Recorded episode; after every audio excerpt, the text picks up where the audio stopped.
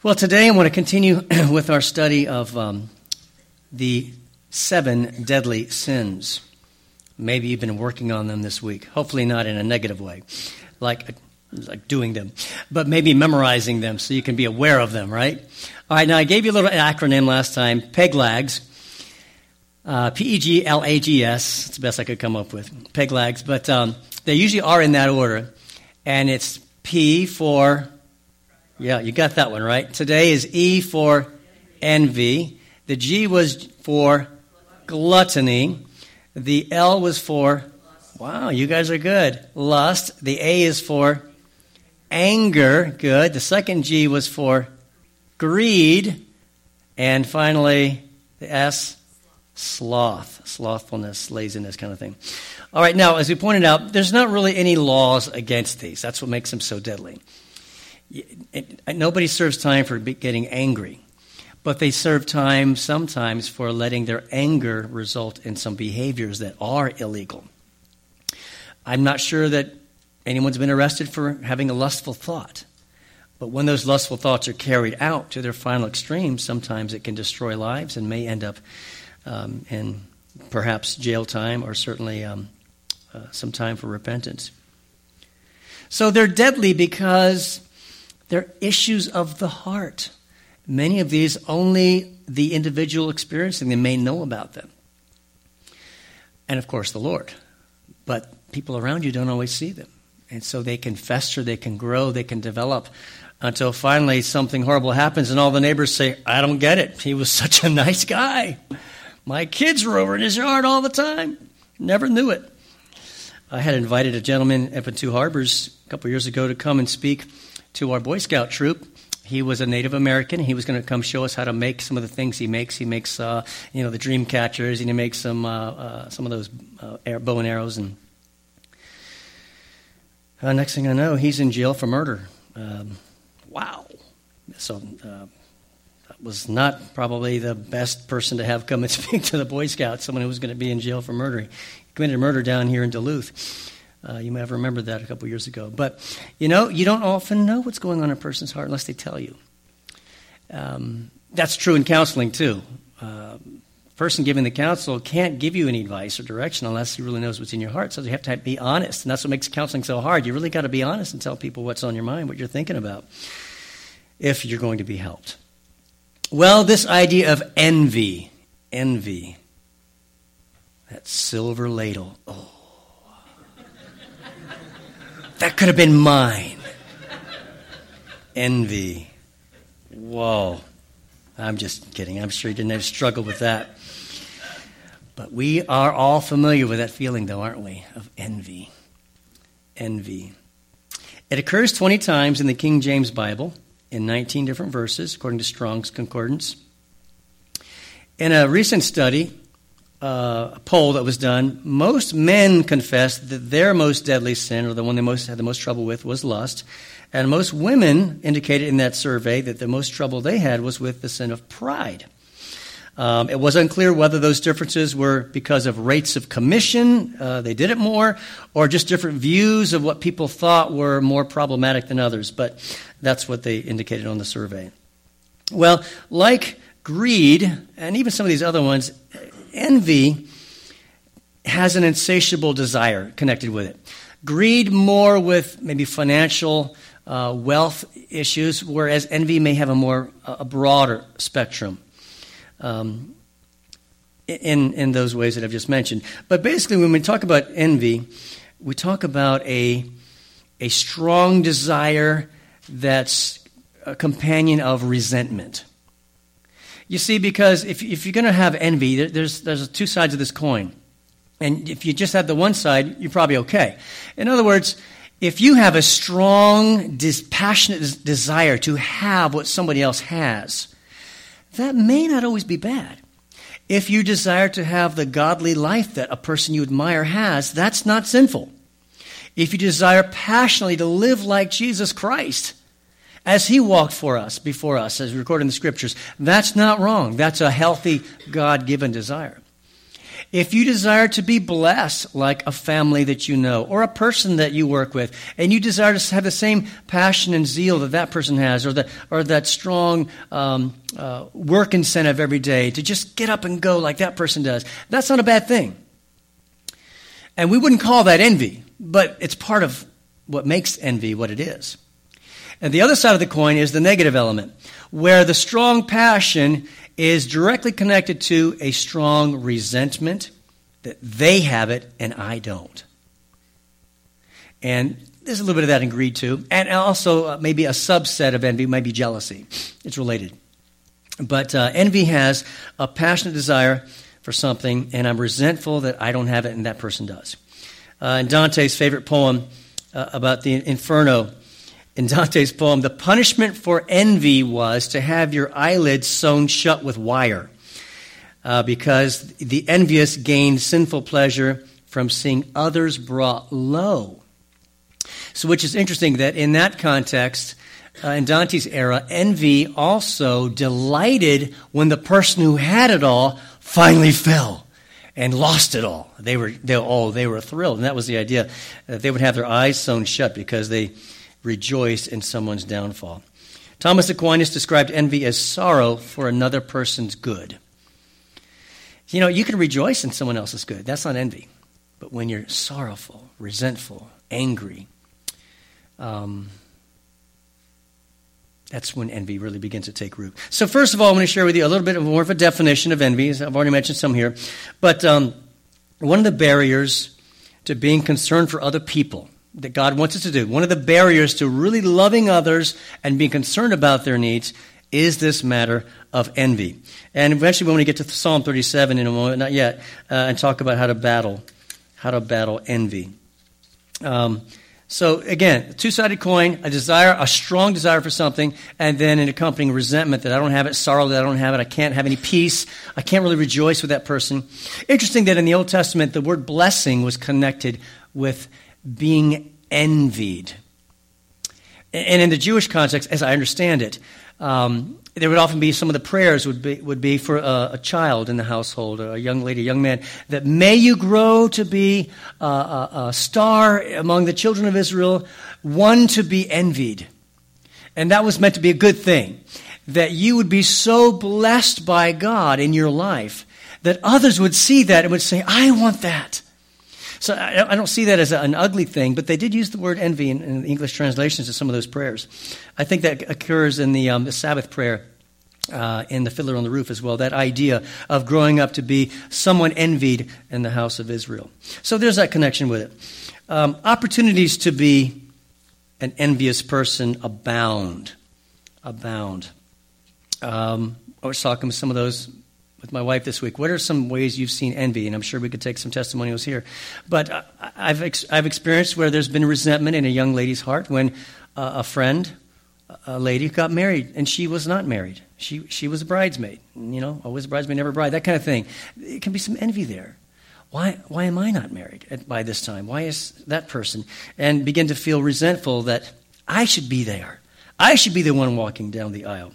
Uh, maybe a family that has chronically ill children or chronically uh, uh, terminal maybe disease. And, and there's, a, there's, there's to see the healthy children in other families may lead to a tendency to think why why why do we always have this kind of things? Why can't we be healthy? Why do we always struggle with sickness and those problems that accompany that?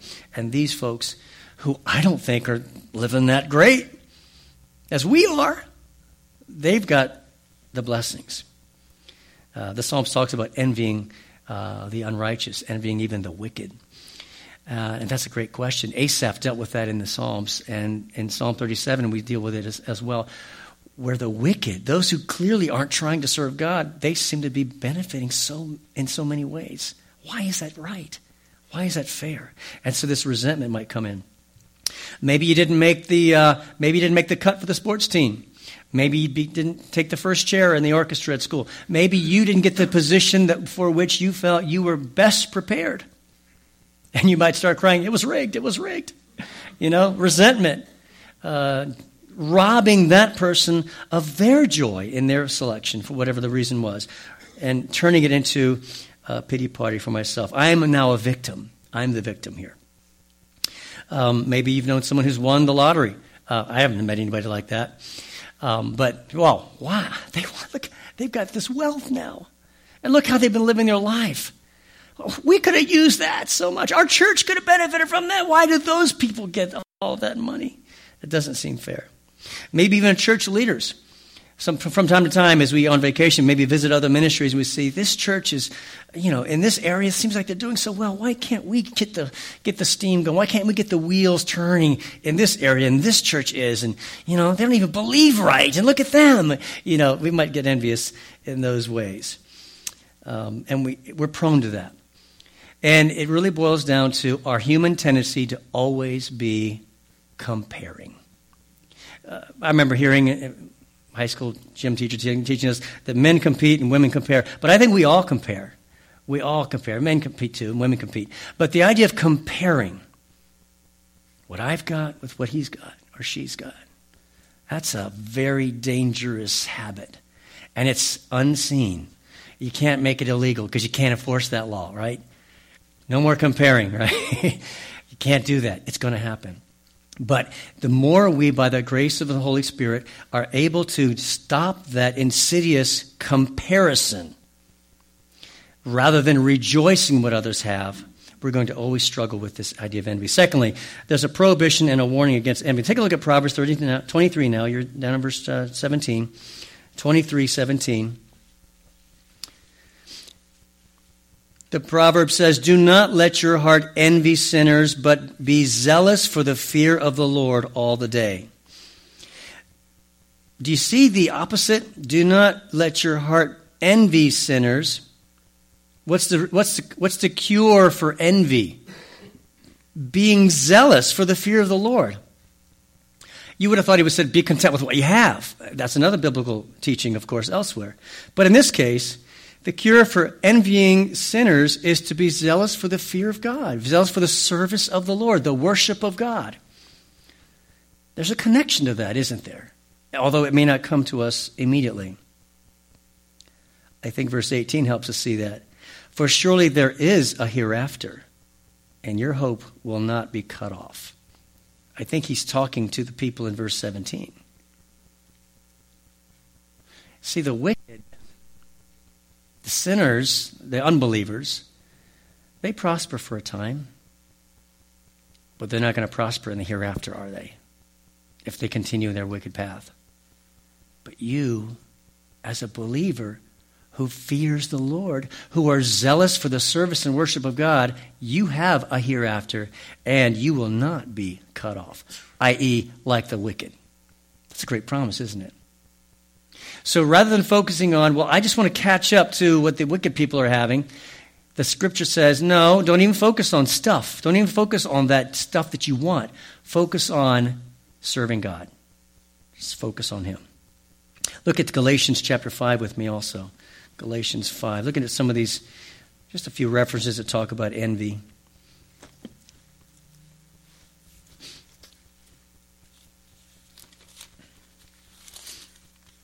Galatians chapter 5. Our pastors preached through this already, and we covered this. But let's remind ourselves of what the Apostle Paul, in his list of sins in chapter 5, we had the uh, fruits of the Spirit, of course, 522 and 23. Begin at verse 24. And those who are Christ's have crucified the flesh with its passions, like envy, and desires. That's what envy is, right? A desire, strong passion if we live in the Spirit, let us also walk in the Spirit. Walking tended to go with behavior. Verse 26 Let us not become conceited, provoking one another, envying one another. Conceited means what? Just shout it out. Conceited is prideful. Who are you focused most about when you're conceited? Yourself. So, don't be conceited, which will result in provoking one another, and in this context, that's a bad thing because we can, we can provoke one another to love. It means to stir up, stirring up trouble, stirring up messes. Stirring up people and envying one another is based in thinking about me. It makes sense. Someone gets something really nice, is awarded, is honored, uh, gets a position, uh, enjoys some great blessing that you've, you've been wanting for so long, and oh, why did they get it? I'm thinking about me. Why didn't I get it? Why me? Why them? And now I've lost the ability to serve and be concerned about them and rejoice with them rejoice, to truly rejoice, not just to pat on the back, congratulations, big jerk, you know, uh, but, but to really joyfully say, praise God. God blessed you. This, that is wonderful. That's just a blessing, and I rejoice with you in that. Let's look at 1 Peter 2. 1 Peter 2.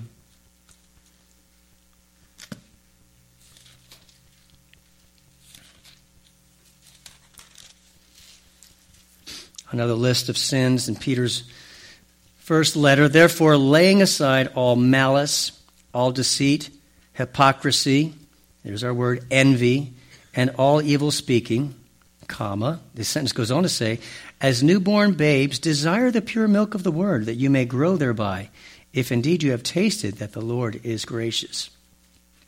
And so they had been taught by Peter, by the apostles, to lay aside these passions of the flesh uh, we have anger, this malice, a general term for just a vengeful uh, anger, all lying, all deceptiveness, hypocrisy, uh, playing, saying one thing and, and, living your life in a completely different way.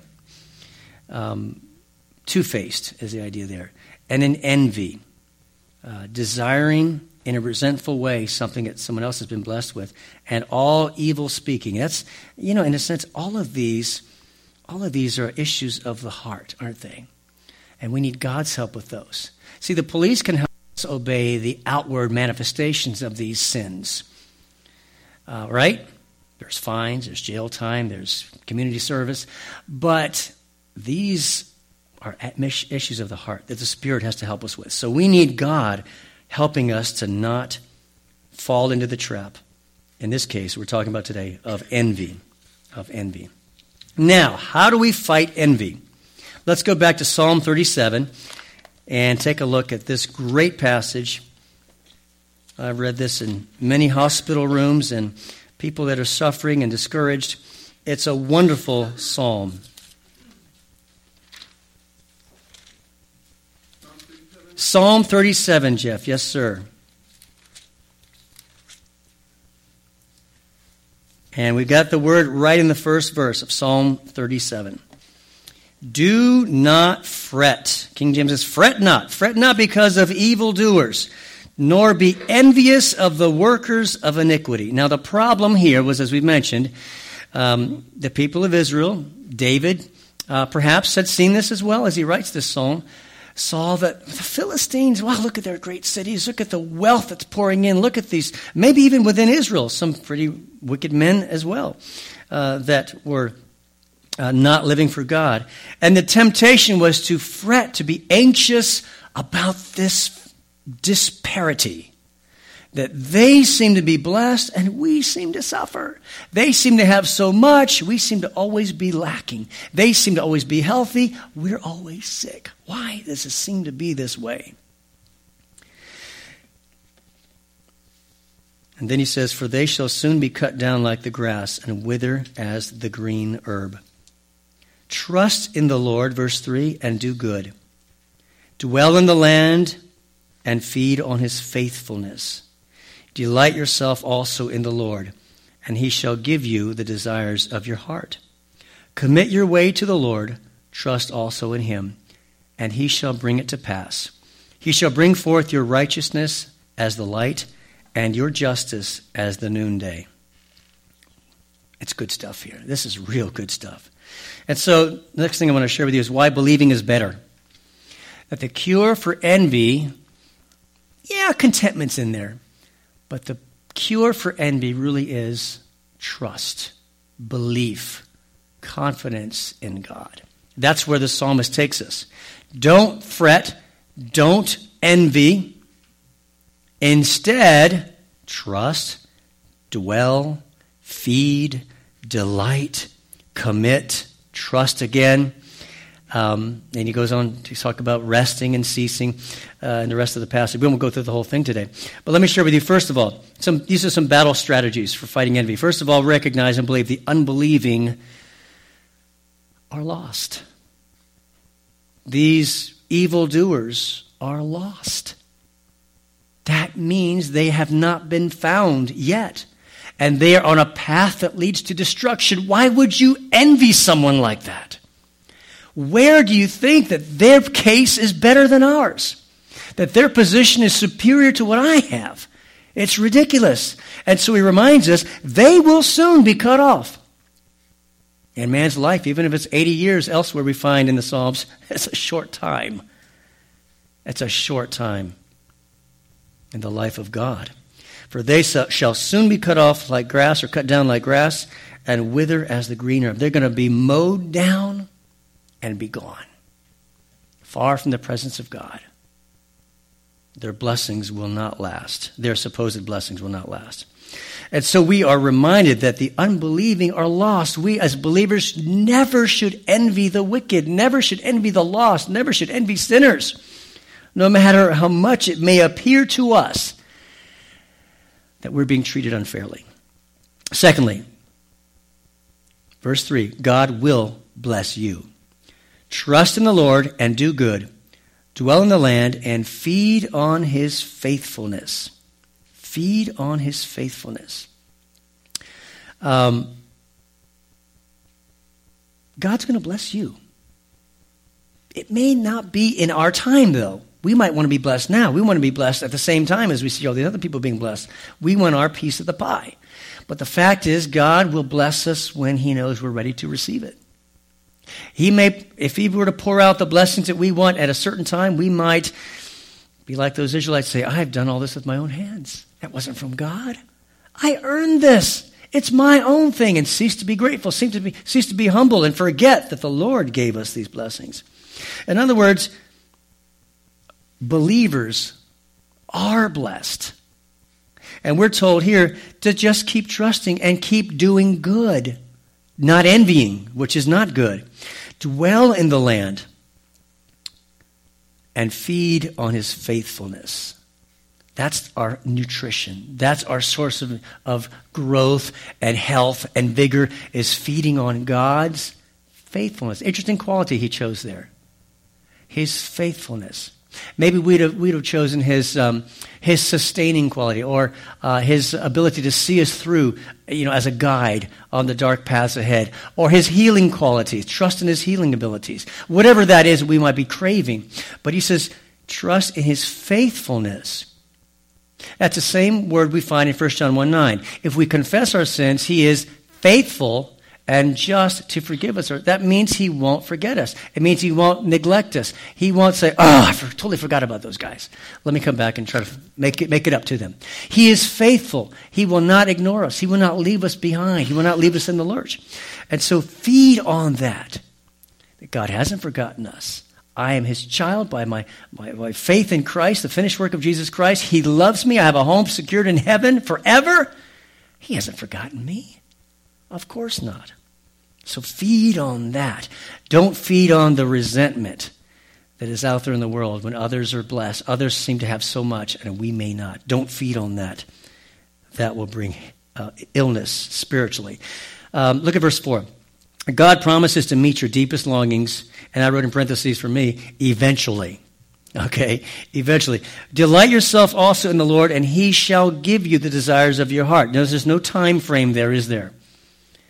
Within 30 days, like we talked about Wednesday night at the prayer of Jabez. There's no, there's no time frame that you have. Okay, God, you have to do this within 30 days. Or maybe I'm going to doubt you. I need you to come through. We often put up fleeces, do that, don't we? Uh, especially as we're growing in our faith. We want to put out a fleece uh, because Gideon did that. We want to say, God, if you if you want me to do this, and I'm going to put this fleece out, and, and I'm going to put you to the kind of a test here. If you'll do this, then I'll know this is what you want me to do, and if you don't do this, then I'll. The problem with those tests, we've probably done things like that. They're always so hard to interpret. We don't know how to interpret this because we don't even know if God agreed to our tests. Right? We're, we're setting God up for, you know, I did something like that back in Bible college. I want to know if Lisa was the right one for me, okay? So I said, God, I'm going to put out a fleece. Here's what I'm going to do I'm going to pray for 30 days. I don't know why it's always 30 days. Pray for, should it be like 40 days and nights, right? That should be the, the holy number. For 30 days, I'm going to pray. And I'm going to dedicate myself, Lord, to this prayer. Show me if Lisa's the right one for me to marry. And here's what I want you to do, God. Within that 30 days, that's where, that's where you get into trouble. here's what I want you to do, God. Within that 30 days, God, I want a clear communication from her mother, specifically mom, not dad. I think dad was on my side, but uh, from her mother. A clear communication and a, a letter or, or something like that showing me her approval to pursue, pursue this relationship with her her youngest in their family, the, the last chick to leave the nest. Okay, so what happened? You want to know, don't you? So 30 days went by. On the exact last day, I got a package from her mother. But it was no letter in there. There was no communication at all. There was a baseball hat with a picture of Lisa on the front. that's what I got. So, see, that's what I'm talking about. Interpreting now. All right, now, God I asked for a letter. I got something. Hard to interpret, hard to know. Obviously, I looked at other evidences that God had a plan for us to be together than just that one package. I told you about the friend in college who was considering marrying a girl whose parents were missionaries to Togo, Africa. And at a basketball game, he was praying and said, Is she the one? I don't know. I don't want to miss God's will for my life. The cheerleader just got up and had a sign, Way to go. And it said, Togo, and the last one was way, and then two go on the same sign. So he said, Yes, that's my sign. Togo, I've got to marry her. She's that's my communication. And you know, we're always looking for those signs. We're looking for, uh, you know, little communications. We're like that. We're, we're superstitious. We deny it, I, but we do look for stuff like that. And sometimes they are just nothing but superstition. We're reading everything to mean what we want it to mean, don't we? Just people that read the polls. They can read it however they want and make it say whatever they want it to say. You know, the statistics, you know, it's all in how you read these things. But what does God say? You just delight yourself in the Lord, and He will give you the desires of your heart. And I'm adding, for our own explanation and understanding, eventually. Maybe not today, maybe not in 30 days, maybe not in 30 years, but God will give you the desires of your heart. Even if it's not till you are walking the streets of gold next to the Savior. Amen? It may not happen in this life, but He will give you what's the desires of our heart? To be right with God, to have peace, to have joy, to be rid of this, uh, this sinful nature that I have, that I struggle with. Is that all going to be delivered from us? Yes. We've already been delivered from its power, um, but one day we'll be delivered from its very presence in our life. So eventually, God will deliver us and give us the desires of our heart. Now, sometimes God may bring that in our lifetime, maybe within a time frame that we're very happy about, and bless us with something. Again, that's something to just rejoice in the Lord's handiwork. But He may need us to suffer a little bit more. He may need us to struggle. He may need us to go through some more trials before we reach that point. So if you trust God sufficiently, you will come to the point that in the end God is going to meet all my needs. Listen to Romans 8:32. If God did not spare his own son but gave him up for us all, how does he end that? Do you remember? Will he not with him also give you freely all things? He didn't even hold back Jesus for you. Can you trust him to meet your other needs? Sure, you can. Can you trust him to take care of you and not forget you? Of course. Corinthians, 1 Corinthians 3 says, All things are yours whether Paul or Apollos or Cephas or life or death or things present or things to come, all are yours, and you are Christ, and Christ is God's. What are you lacking? You've got everything.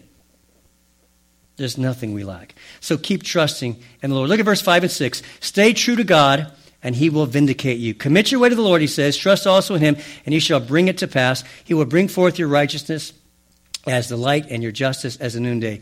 You, as a believer, will be vindicated that it was right to follow God. It was right to serve Him with my life. Even though it may have seemed like we suffered a lot, in the end, God will vindicate your confidence and trust in Him. And then finally, verses 9 through 11. Let's take a look at these. For evildoers shall be cut off, but those who wait on the Lord, they shall inherit the earth. Jesus said something like that, didn't he?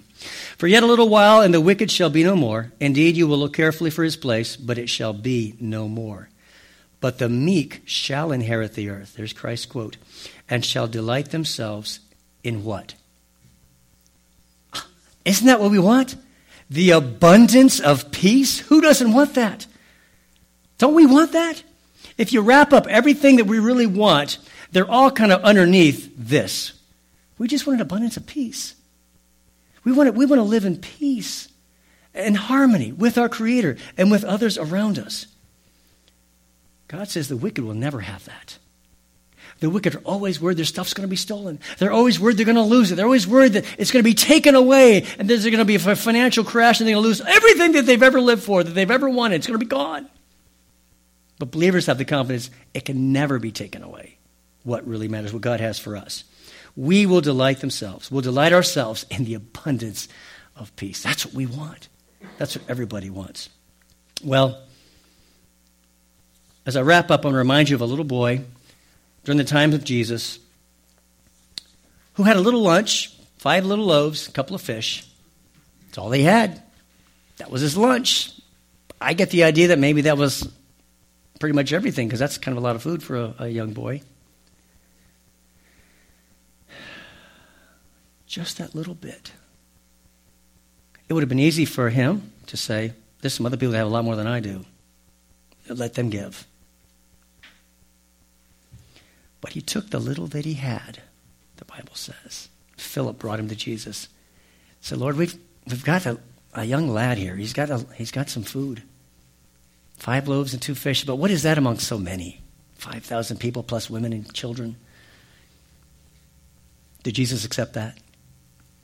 Yeah. If, if envy had been a part of that young man's life, I don't know if that food would have made it over to where Jesus was. Because envy is all about keeping and holding on and not surrendering and not rejoicing when they have something, but wanting that for me as well. The opposite of envy is trusting in God's faithfulness, feeding on His faithfulness. And He gave that lunch. And God took that little bit and did so much with it. You might envy for having a lot more. You might want to have a lot more like some of the other people. But you know what? God can do great things with the little that you and I have. Maybe far more than someone who might have a lot more to give. He doesn't need a lot of stuff. He just needs a giving heart, a trusting heart, who will commit my way and your way to the Lord and let God bring it to pass. One final, and then I'm wrapping up, I promise. John 21. Take a look at this passage with me as we wrap this up. All right, so Peter, this is after the resurrection, Jesus is meeting with the disciples. And of course, we had the Do You Love Me, Peter? And that's, uh, that's uh, been a very important part of Peter's renewal and forgiveness with Jesus. And um, in, in John 21, uh, beginning verse 18, Jesus concludes with Peter. It gives him a little bit of how his life is going to come to an end, come to a close. Verse 18 of John 21, Jesus says to Peter, Most assuredly I say to you, when you were younger you girded yourself and walked where you wished, but when you're old you will stretch out your hands and another will gird you and carry you where you do not wish. This he spoke, signifying by what death he would glorify God. And when he had spoken this, he said to him, Follow me. Most people believe that that was a, a prophecy that uh, Peter would be martyred. He'd be taken where he did not want to go, and that he would die for Christ. And his tradition, history tells us that's what happened. Then Peter, here's where we start. I'm not content with that, with what you've told me, Lord. What about him? How's he going to end? Peter, turning around, saw the disciple whom Jesus loved, we almost believe that was John, following, who also leaned on his breast at the supper, and said, Lord, who is the one who betrays you? Peter, seeing him, said to Jesus, But Lord, what about this man? Um, so Peter says about John, and there's some description there, so we'll know it's John, because John wrote this gospel, he's being modest. So Peter says, What about John? What's he, how's his end going to be? And what does Peter? What does Jesus say to Peter? If he will, if I will that he remain till I come, what is that to you? You follow me. What's Peter need to focus on? I got to worry about what John's getting. I got to stay catch up with John. I got to stay ahead. I don't want to be put to death before John. What's he going to, what's going to, you know, the comparing, comparing, comparing. And Jesus says, no. What's it matter? If I let him live till I return, he'd be pretty old by now, right? if, Jesus had let him live till he returned, he, obviously that wasn't the plan. But he was the last of the apostles to, to die, as far as we understand, on the Isle of Patmos. But Jesus said, Your focus, Peter, is just follow me. And that's the cure for envy. Just keep following God in your life and let God take care of all the other stuff. If He wants to bless the wicked, He can bless the wicked because their end is going to soon come and we don't have to worry about that. Let God do as He wills. If He wants to bless the wicked, knowing that their end is final and destructive, and, and let us suffer for a while, that's all part of His perfect plan. He's just getting us ready for heaven. Just keep following Him. Feed on His faithfulness. Are you struggling with envy today? Hold tight to the Lord. Trust God to meet what your heart desires in His perfect time. And by all means, stop the insidious sin of comparing ourselves with everybody else. It's a battle. Together we can, with the Holy Spirit's help and the scriptures and, and one another helping each other, we can have victory in the sin of envy. Heavenly Father, we thank you for your uh, powerful word and giving us some battle plans for defeating envy in our lives. And yeah, we need to be content. But it has to be deeper than that, Lord. We have to be willing to see that you are the leader and master of our lives, that you are the center of our homes, of our careers, of our Christian journey. And so, all that we experience, Lord, uh, you have a plan and a purpose for it.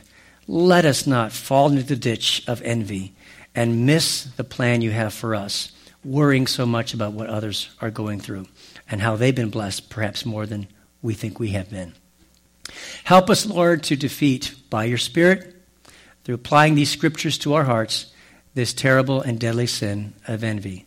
We ask it knowing this is what you want for us. In the name of our Lord Jesus, we pray. Amen. Amen. God bless you. We'll see you back this evening, Lord willing. Have a wonderful Lord's Day and enjoy some fellowship.